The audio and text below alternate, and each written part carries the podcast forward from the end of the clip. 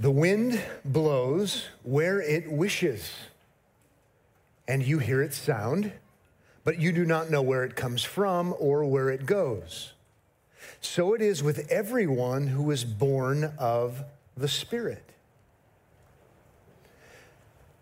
So said Jesus, because Jesus believed and taught the absolute sovereignty of God. The Spirit regenerates, and He does so freely where He wishes.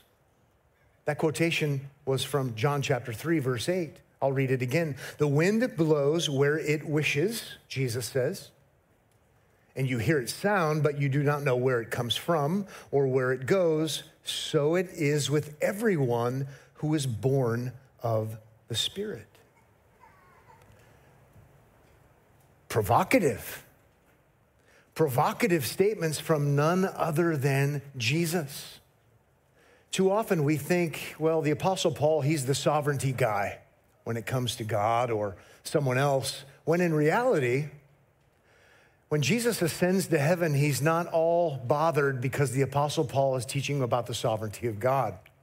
When you read John's gospel account, not just in John chapter 3, but other texts like John chapter 6 and John chapter 10, throughout, Jesus definitely affirms the absolute sovereignty of God. The Spirit, for example, John chapter 3, you see the effects, but the Spirit blows wherever it wishes, like into the wind. The Spirit is sovereign. We're talking about the sovereignty of God, and it is a provocative topic. So provocative that a church member said to me this morning in the first hour, he said, You know what? I'm having a real hard time with the sovereignty of God thing. I'm really struggling. And I said, I'm so glad you told me, and I'm so glad you're here. You may not stop struggling with this reality. But I hope, though it's a mystery to us as to exactly how God can be absolutely sovereign, and how all of that works in our lives and in the life of the world, I hope whether you're struggling with the reality or you're with the Apostle Paul in Ephesians 1, blessing God for the reality, that you will find encouragement from the Bible about the sovereignty of God. The sovereignty of God, when we speak of the sovereignty of God, we're talking about the godness of God. We're talking about the freedom of God to do whatever it is He wants to do because He and He alone is God, that He, he doesn't consult us, He doesn't ask for committee meetings, He doesn't take counsel from anyone else, that He's all wise and all knowing and all powerful, and He does everything that He does after the counsel of His own will. And that is jarring to the mind, especially of fallen human beings. But what we want to do is go from being jarred to being comforted and encouraged. So we're talking about the sovereignty of God. We'll return, Lord willing, we'll return uh, next week to our study of Matthew's gospel account. Uh, but today we're going to wrap up this series that we've been doing for the last few weeks on the sovereignty of God. I was encouraged to do this so as to help encourage people to think about God as God. I was also encouraged to do this to bring some comfort amidst um, struggling Christians, even in our own congregation, regarding all of the events of the world around us, as a good reminder that God is in charge and He's in control and He can be trusted. So, what we've been doing lately, and I'm glad you're joining us, even if you just are just joining us, we've been looking at 10 demonstrations of God's sovereignty, of God's being God being King of Kings and Lord of Lords. And today we're going to look at eight and, or excuse me, nine and 10. So I'll just read the first eight of them. I won't take any time whatsoever because we've reviewed in the past. So, the first demonstration, number one, of God's sovereignty is in the world, in the physical world. Number two, in the angelic realm. Number three, in the animal realm.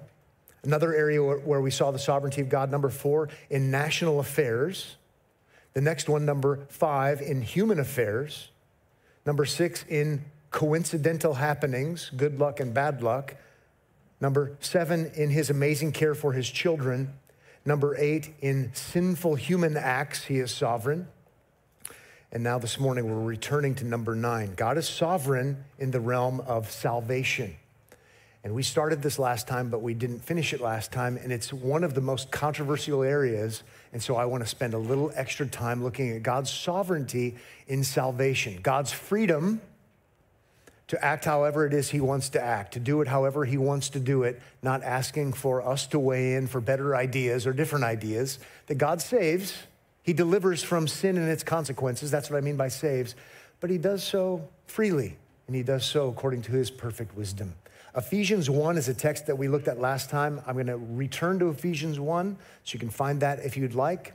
I'll also make reference to a couple of other texts like Romans 8 and John chapter 3, ever in passing, and Acts 13, as well as Ephesians chapter 2.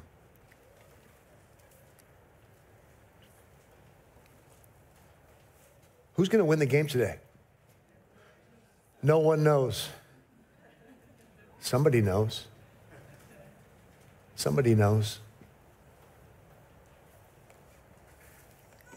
Just seeing if you believe in the sovereignty of God.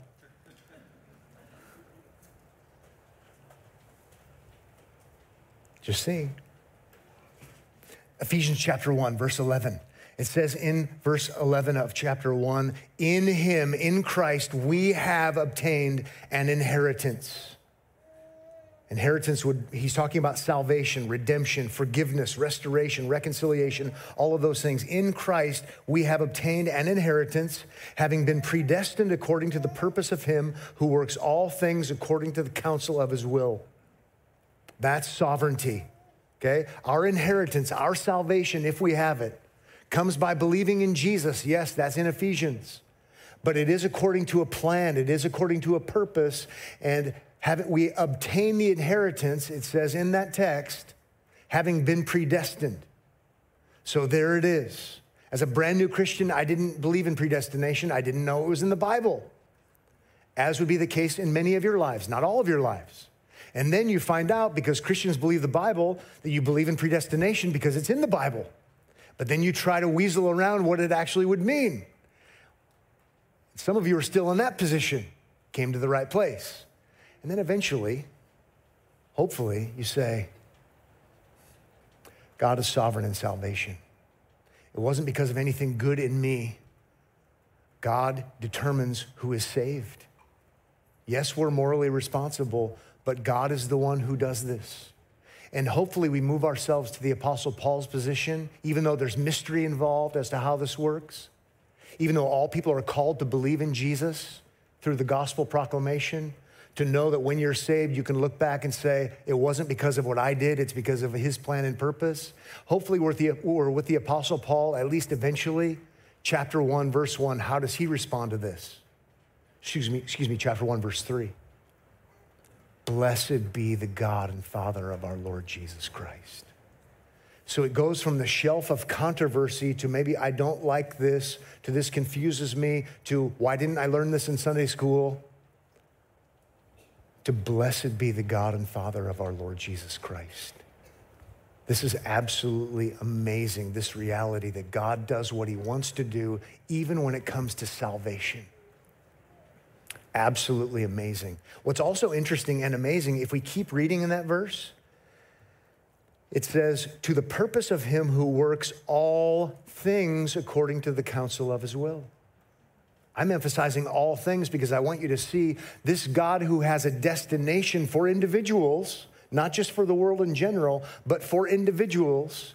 This God works all things after the counsel of his will. That would include things that regard salvation, but it would also include everything, because I think here all things means all things. This God works all things in the world that he's made according to the counsel of his will. Some might consider this to be dangerous. It's definitely unsettling. Hopefully, it's worship inducing at the end of the day. Blessed be the God and Father of our Lord Jesus Christ. This is absolutely staggering to my mind. It causes me to have so many questions. Another text is Romans 8 that I would like to have you look at because in Romans chapter 8, when, this, when there's a fight about this topic, and there's a lot of fights about this topic, there's a lot of debate about this topic. But when there's an argument about this, Romans 8 is typically used by people like me who believe in the absolute sovereignty of God, and people like you who believe in the absolute sovereignty of God. And it's also used by people who don't believe in the absolute sovereignty of God. And so I want to help you with the debate, not for debate's sake, I hope, but I do want to help you with the debate to see clearly. I hope as you're debating, you have a smile on your face, and I hope you have good motives, wanting to move someone from not believing in the absolute sovereignty of God to believing it, because that's good, but hopefully we'll do so out of a good spirit. Romans 8:29 says, "For those whom he foreknew, he also predestined to be conformed to the image of his son, in order that he might be the firstborn among many brothers." And those whom he predestined, he also called, and those whom he called, he also justified, and those whom he justified, he also glorified. What I want you to notice for the debate is for those whom he foreknew. It doesn't say or imply what he foreknew. It says whom. He's talking about people, he's talking about individuals. And you might be saying, why is that important? Because those who don't believe in the absolute sovereignty of God and salvation read it as if it says what he foreknows. Because they're seeing it as what he foresees. And they're going to say it this way Well, okay, I guess the word's in there, so I have to grapple with it. So here's how it works God looks down the corridor of time and he sees Pat out of the goodness of Pat's heart, some little glimmer of hope or something, reaching out and initiating and based upon what God sees Pat do, what he foresees, God responds and predestines. That's a classic view of denying the absolute sovereignty of God. It's not what I'm promoting. Those whom he foreknew, not what he foreknew or foresaw, it's personal. It's a person. This is critical and important in all of this. This is why thoughtful theologians who would believe in the absolute sovereignty of God would point this out and then say,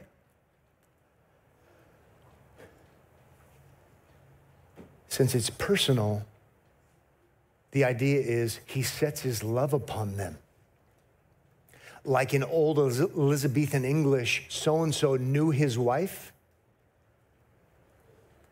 loved intimacy, and in our case, in Romans 8, it's not physical intimacy, physical love, or sexual kind of thing, but there is love.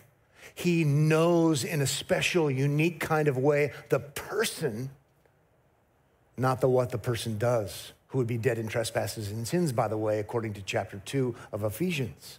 If God foresees an event, he sees hostility, according to Ephesians 2. But he's for loving and based upon his love upon a person, he predestines them all the, to the point of glorification. So I hope you've, I've helped you in the debate to sort it out a little bit. Those whom he foreknew, those whom he foreloved, he's sovereign and he carries it all the way, the unbreakable chain of redemption to glorification. We already looked at John chapter 3, verse 8. I won't reread that text. But two more texts. I'll just quickly reference Ephesians chapter 2 regarding God's sovereignty. But in Ephesians 2, verses 1 to 3, we're dead in trespasses and sins, classic depravity text. And then, verse 4, the two best words in the Bible. If you've never listened to Martyn Lloyd-Jones, look him up on the internet and listen to his sermon on this. But God, in his great Welsh accent, famous preacher in England, but that's, he's, he's not British by birth. Um, and just great stuff. I so wish I could have an accent like that. But God, he would say those are the best two words in the whole Bible. But see, it's sovereignty of God and salvation. We're spiritually dead, and then God looks to see what we'll do. Well, he would be looking for a long time but God being rich in mercy. And then it goes on to say in Ephesians 2 and 4 and 5, made us alive together with him. Who's sovereign in salvation? It's not Pat making himself alive. He made us alive together with him. God is sovereign in salvation. The image is profound. We're spiritually dead. We don't have the spiritual sniffles and God kind of helps us with some spiritual medicine. We're spiritually dead, and He makes us alive together with Him. And that's the basis for Him going on to say, For by grace you've been saved. It's all of God. That's why we talk about sovereign grace. God freely acting, and He does the work. He does the work. It's very humbling. It's devastatingly humbling. It might lead you to conclude that when you get to heaven, you'll praise Jesus for being the Savior. And it won't be mutual praise. It will be worthy as the Lamb, as we sang this morning. And all Christians know that and believe that to be true. But oftentimes, when we don't believe in the sovereignty of God and salvation, it actually doesn't make sense that we would give him all of the praise. Okay, Acts 13 is the final text before we move on. In Acts 13, when it comes to evangelism and sharing the gospel with other people, Acts 13 is so helpful. You don't get the sense that, the, that Jesus ascends to heaven, and as he's ascending, he's all troubled by the Apostle Paul teaching the sovereignty of God and salvation. Okay? Um, you don't get that sense at all uh, that, that the Apostle Paul is taking his cues from Jesus and the Apostle Paul believes that God is sovereign in salvation, just like Jesus would have him uh, indicate, and they're preaching Christ in that light. Acts 13 48. Um, maybe before we read it, I, I, know of one person who hated the sovereignty of God and salvation so much. Um, they're no longer alive, so now they totally believe it. So I just want to make sure we we're, clear on that. Um, that person now believes in the sovereignty of God like I don't believe in the sovereignty of God because when you meet God, you'll believe that He's sovereign. So I'm just trying to get you on board before you meet God. Anyway, this person hated it so much and debated it so much that he eventually, because he didn't know what to do with Acts 13 48, opted for one of the, one of the cult's wacko weirdo translations, not based upon the Greek text, because he just couldn't handle a God who was sovereign in salvation. I want you to handle the God who is sovereign in salvation and have it fuel your evangelism. How about Acts 13 48? It says, And when the Gentiles heard this, the good news about Christ, they began rejoicing and glorifying the word of the Lord.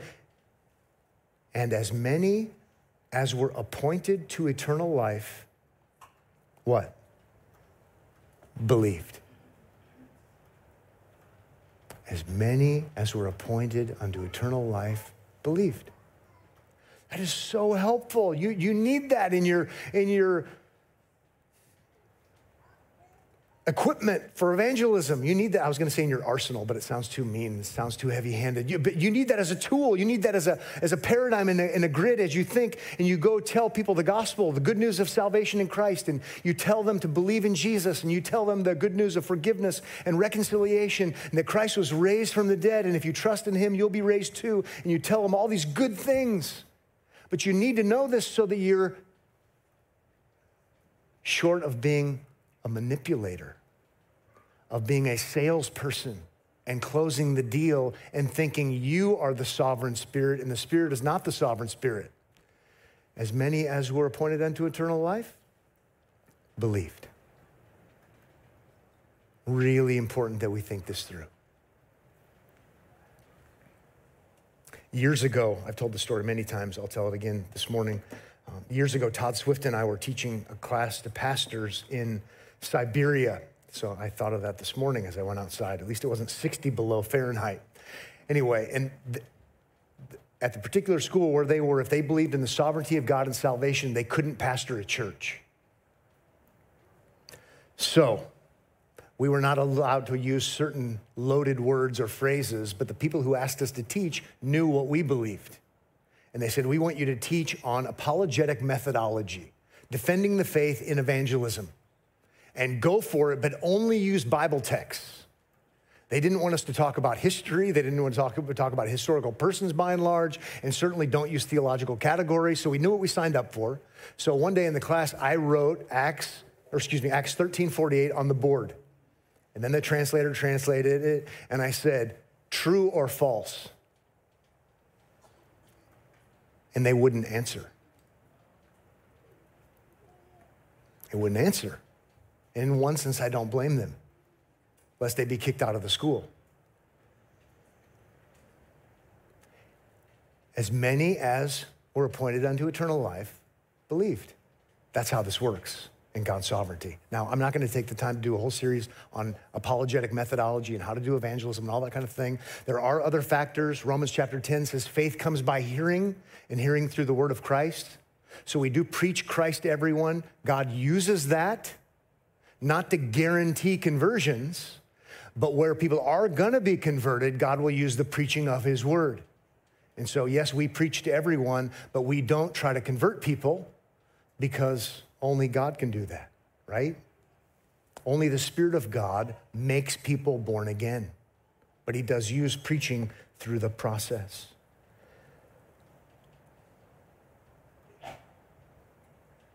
As an aside, if you're ever looking to read a very interesting book about all of that kind of stuff, there's a, a very helpful book called Evangelism and the Sovereignty of God uh, by J.I. Packer, and it's saying the same sorts of things as to how all of these things work. Okay. John 3, I, we skipped it, but just I, I, can't help myself. And I mentioned it in the other services, and I don't want you to feel cheated. Um, sovereign in salvation, John 3, the Spirit goes wherever He wants to go.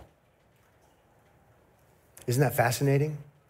Jesus says you must be born again, but He doesn't say how to be born again. You must be, but He doesn't say how because the Spirit goes wherever He wants to go. So I won't write a book called How to Be Born Again, as some evangelicals have. I'm going to say you must be born again. You must believe in Jesus to be saved. I can't tell you how to be born again because that's what the Spirit of God does. And as many as are appointed unto eternal life will believe. And when you believe, that's evidence of the Spirit's regenerating work. Fascinating stuff. Let's move on. Let's move on to number 10. Number 10, demonstration of the sovereignty of God in spiritual maturity and preservation, let's call it. Spiritual maturity and preservation. We're going to look at Philippians chapter 1, verse 6, and John chapter 10. We could go to Romans chapter 8, verses 29 to 30 again, but we won't. But Philippians 1 6 is a classic text. John chapter 10 is a classic text as well. God is sovereign, God is in charge, God is all powerful in not only saving people, but also in keeping them, preserving them, helping them to grow spiritually on their journey, their spiritual journey. Isn't it funny? I don't even want to say the word journey. I put it in scare quotes because it's just become so silly. Um, I think today, if you start a church today and you want to be cool and hip and have a lot of people come, it has to have the word journey in it uh, or something with water flowing or some, something like that. Or anyway, it's just it's so interesting how we, how we do these things sometimes in evangelical church. Welcome to Journey Bible Church with flowing rivers in your heart. Okay, I, see, if you can tell, I've, I've done too many of these already. I digress. I apologize. Um, so interesting what we do. You know what I, I want to call, if, if I ever plant another church somewhere else, I want it to be called Skull Bible Church, because I think that's cool. Calvary means skull. So see, that would be hip. And I would go, I'd buy another Harley Davidson and it would be all about that, but not really. Um, one way to surely be irrelevant is to try to pursue relevance. You're, you're going to be the one that looks silly in the end. So um, we're just going to keep doing what we do. All right. Philippians chapter 1, verse 6 says, I am sure of this, that he, God, who began a good work in you, will bring it, that is the good work, to completion at the day of Jesus Christ. Sovereignty in preservation, in growing, in keeping. God starts a work the Apostle Paul, confident that God won't stop doing the work in that person's life, sees them through to the very end. Sovereign in keeping them and preserving them. Will there be bumps along the road? Well, in a fallen world, living a fallen life, yes. Will it always and forever be the perfect upright traje- trajectory? I don't think so. But he will keep. It's true, the Bible does talk about apostates. It does talk about people who make a profession and it doesn't stick. It's not real, if you will. 1 John chapter 2, verse 19 would talk about that. That's not what we're talking about. But where there is a genuine work of God in a person's life, I'm confident, Paul says, that he, God who began the good work, will be faithful to perfect it.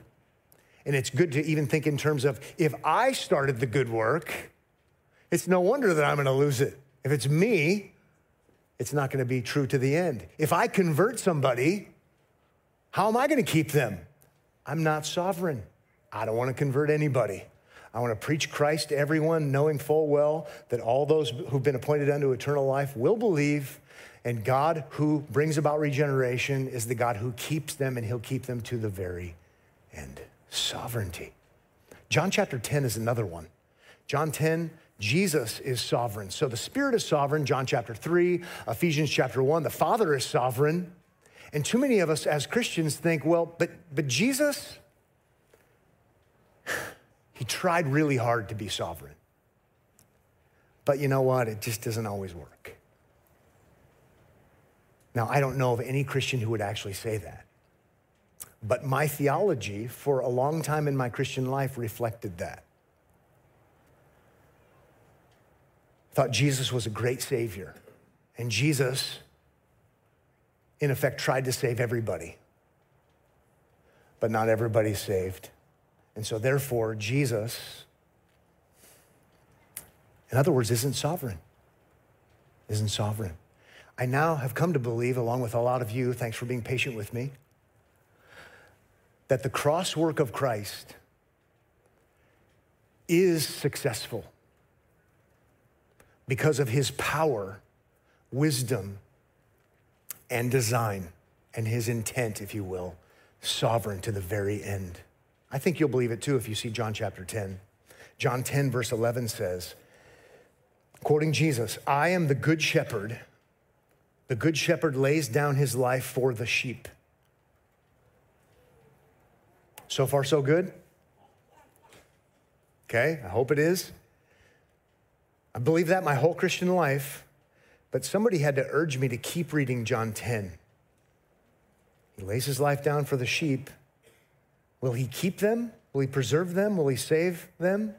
John 10, verse 27, still in the same chapter, still talking about the same things. My sheep hear my voice, and I know them, and they follow me. I give them eternal life, and they will never perish, and no one will snatch them out of my hand. Do you see what I'm trying to show you there? He gives his life for his sheep.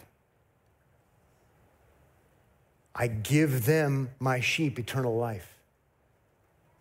No one will snatch them from my hand. Sovereignty and preservation in keeping implied spiritual growth as well.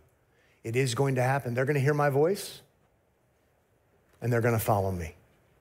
Not they might, he actually says they will, which has made me adjust some of my thinking.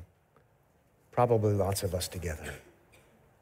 You know, I'm so fond of saying this, I'll keep saying it in different contexts. Jesus is better than I even thought he was. I've always thought Jesus is great. Upon becoming a Christian in the real sense, not in a cultural sense, I thought he was extraordinarily great. Put my, my eternal destiny in his hands, so to speak. But the more you learn, the more you realize he's even better than I thought he was. He didn't come to make us savable, he didn't come to give eternal life as potentially true. I give my life, I lay my life down for the sheep. Dot, dot, dot, I'll lose none of them. I'll lose none of them. I want to add one more aspect here, and then we'll talk about some application. sovereign in spiritual maturity, preservation. Think with me, if you would, about how it is we're supposed to grow spiritually. How, what, are, what are the means that God uses to have us grow spiritually and keep us safe and spiritually mature and growing? How, does that happen? The ridiculous would be, I think, if, if he's not sovereign in it, well, well, God asks us to start committees. And so let's, let's all get together and we'll have a meeting and we'll say, all right, how, how, what have you found to be helpful in your life? And what have you found to be helpful in your life? And, and so let's start telling people now if you want to be spiritually mature, here's what you should do. That would sound like God isn't very sovereign. God is not telling us how to do this. It might make us um, comfortable, but how about if God says, here are the means by which you grow spiritually and are kept safe because I say so and I know so, and it's going to be good for you. Maybe you see where I'm going. I hope you know where I'm going. Here's a hint Jesus said, I will build what? My church. Matthew 16. Oh, and then we learn more if we keep reading the New Testament. He gives gifts as he leaves, as he ascends, he gives gifts to his church, Ephesians chapter 4, for the building up of the body of Christ. Oh, sovereignty, because I might say, okay, folks, gather around. Here's what I found to be helpful to grow spiritually. Point number one. Point number two. Well, I might have some good life experience, but the fact of the matter is, Jesus said he'd build his church, and his church has been given by him gifted individuals. None of us have all of the gifts, according to 1 Corinthians, so we need each other. I don't have all of the spiritual gifts. Between my wife and I, we don't have all the spiritual gifts. I mean, we're super gifted, but I digress. so, so we need you, and our kids actually need the church as well if they're going to grow spiritually because the sovereign God of the universe said he's going to build his church and gives gifts to human beings for the building up of the body of Christ. Sovereign in that sense. The means actually are given to us as to how to grow spiritually. I don't know if you've ever thought about that before. I've met Christians before, and when I say, Oh, where do you go to church? Well, I don't. Well, I get it because there are lots of crazy churches and lots of crazy people in crazy churches because we're not perfect. But He's ordained the means and He's sovereign. We need to remember that. Now, in the, in the midst of debates, Christians who are debating these kinds of issues, this is why, and I stand in the, in the, in the Protestant tradition of these battles and debates, we've kept it pretty lean. What is required for spiritual growth and mature, maturity? Well, not this holy day, and this holy day, and this holy day, and this holy day. No, what you, and not this sacrament, and this sacrament, and this sacrament, and this sacrament. It's been far leaner as a product of the debate. What does God require for spiritual growth and maturity? In the church, the preaching of the, the right preaching of the Word of God.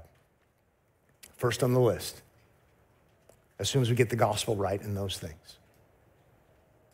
And with it, the right administration of the sacraments, is how we would say it in stuffy theological language. The Lord's Supper and baptism means to spiritual growth and maturity and preservation in the life of the church.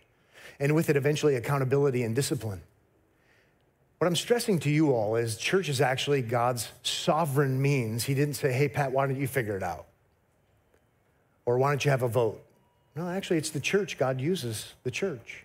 And I don't mean the building for our growth and maturity and our preservation with accountability and all of these things, feeding and leading. It does cause me to be careful then. It causes me to be careful. I want it to cause you to be careful. What do we mandate that other Christians do to be spiritually mature? Just be careful when you say, Have you had your quiet time this morning? Because if not, well, that's, that might be in 3 Timothy, but it's not in the Bible that I have. Don't get me wrong, the Bible's important. It's God's word, and we're to meditate on God's word. Oh, okay, that, that, that's right. But the way I do it might be different than the way you do it. And there's freedom in acknowledging the difference right?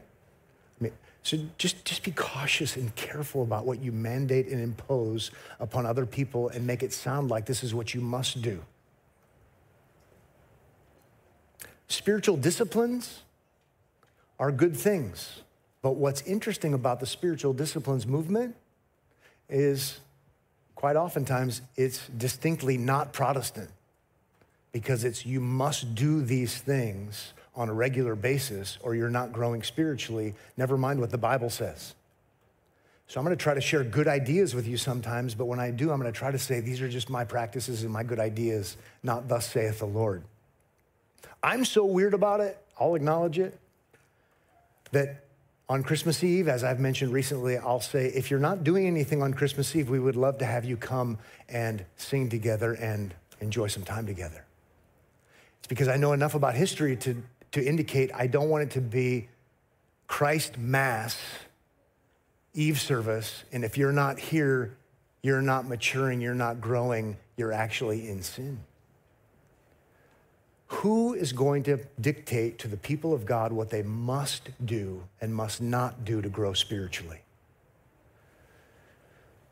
I think it should be the sovereign God. And so I am going to say to you, I'll see you next Sunday because you should be here gathered with the people of God on the Lord's Day, the first day of the week. I'm going to join many a Protestant who says, if I mandate more than that, I'm attacking the sufficiency of the Lord's day, which is what God decreed. Just giving you something to think about. Fascinatingly enough, there's great freedom. Okay, we better move on. How about let's apply some of these things? I've got a big, long list of application. We won't get it all done, so pray for me that I would choose wisely. How about let's start with applying this when it comes to human responsibility? Let's apply it in human responsibility. If God is absolutely sovereign, working all things after the counsel of his will, how is it that we're called to be responsible? And I'll quickly reference, but importantly reference Philippians chapter 2, verses 12 and 13. Here's the good balance that I don't understand. To quote Philippians 2 in the original language, you, it's not in the ESV, but it's there. You work out your salvation with fear and trembling. Now, he doesn't mean work for your salvation because he condemns people who te- teach that in chapter three. He's talking to people that understand salvation is of the Lord, but he says, You work it out. Live your life, love your neighbor, live for the glory of Christ. You do it. You do the right thing. You do so in the imperative mood. I love it. So I'll tell you do the right thing. Love God, love neighbor. It's a mandate. Do God's law out of, and, uh, yes, out of uh, view of what Christ has done for you, but you must do this. The next verse. For it is God who is at work in you, both to will and to work for his own good pleasure. It causes me to hold my head like this to think, I don't, how, how do those two things work? I don't know exactly how those two things work. And I'm going to join the, the big long list of Christians who've tried to think about these things and think passionately and deeply and carefully and debate about them, but I'm going to have a category for mystery. I don't know exactly how these, these things work. You do it. But you need to know that it is God who is at work in you both to will and to work for his own good pleasure. He's going to get the credit. The fruit of the Spirit is love, joy, peace, patience, kindness, goodness, gentleness. You get the idea, self control, and so on. I don't know exactly how it works, but I'm not going to say, I believe in the sovereignty of God, so I just stay at home. And I don't go to work, and I'm not involved, and I'm not involved, and I'm passive, and no.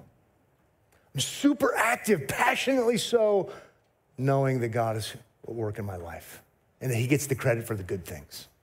I think if we don't get that, we're, we're to be out of balance. We're to be out of whack. How it works together, don't know. If you know how it works together, I don't believe you. Both things are true in different senses. Okay, applying this a little bit further, how about to our political concerns? Uh, we apply this to our political concerns. Again, knowing God is absolutely sovereign. We looked at Daniel 2. No one is in authority apart from God's sovereign will.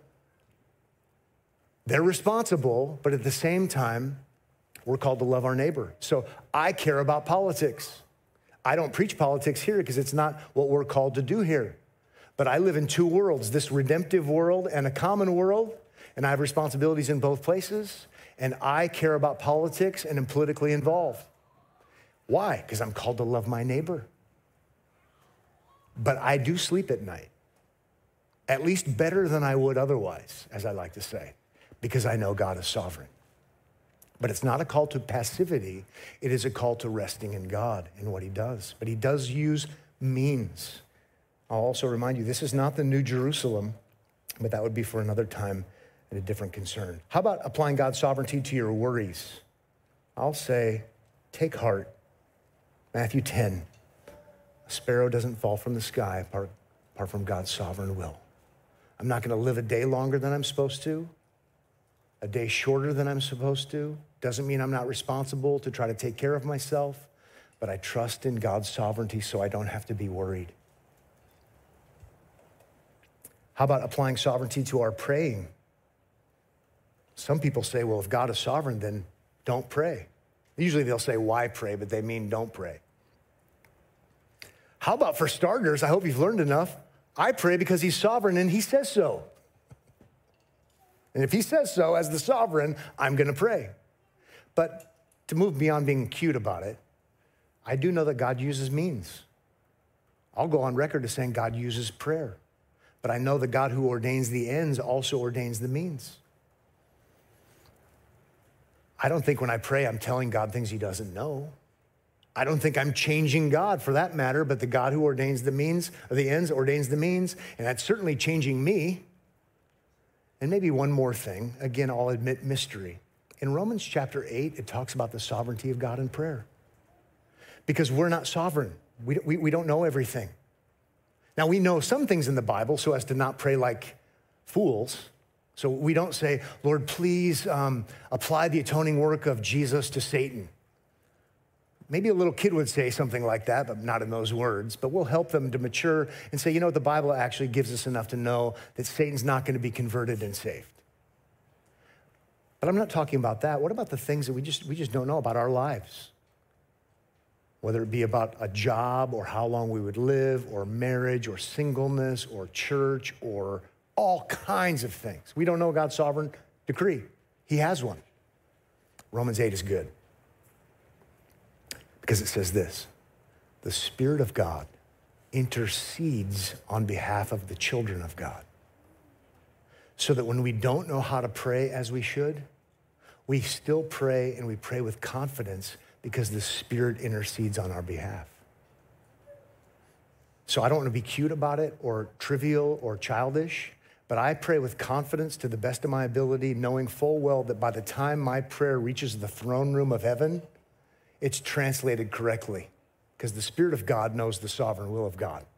And so I pray. Read Romans 8, it's fascinating. Intercedes on our behalf. So I pray with confidence even though I'm not sovereign and I don't know the sovereign will of God.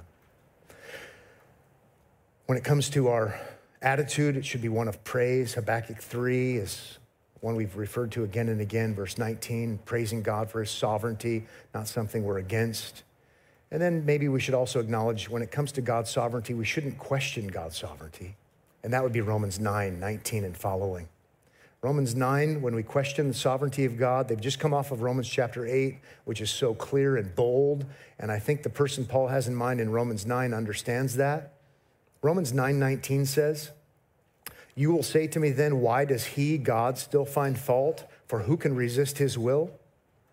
But Paul says helpfully in Romans 9 20, But who are you, O man, to answer back to God? Let's question God like a sanctified psalmist does. How long? Why? Like children, we don't, we, we don't know and we want to know and we're suffering and we have anguish. There's that kind of questioning. But to question God as if he's on trial because you don't like his sovereignty, that's Romans 9. We don't want to be those people. We don't want to be those people. I have a long list of Christians who've lived throughout the ages, who've believed in the absolute sovereignty of God.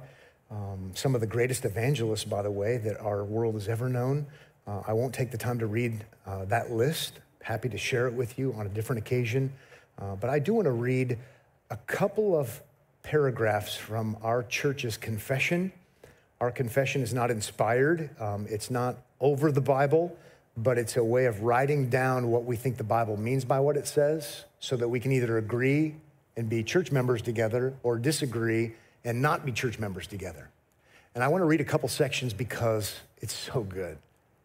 And it sounds like I'm reading the Apostle Paul uh, or Jesus, but I'm not because we're trying to encapsulate and boil it all down in a simple couple, couple of paragraphs.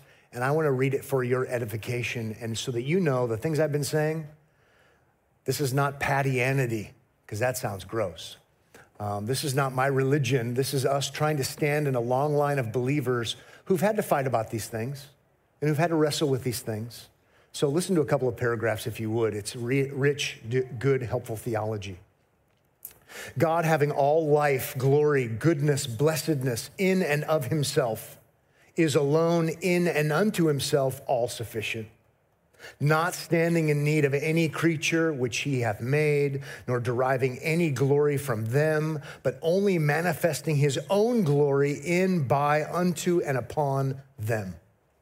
He is the alone fountain of all being, of whom, through whom, and to whom are all things. And he hath most sovereign dominion over all creatures to do by them, for them, or upon them whatsoever himself pleases.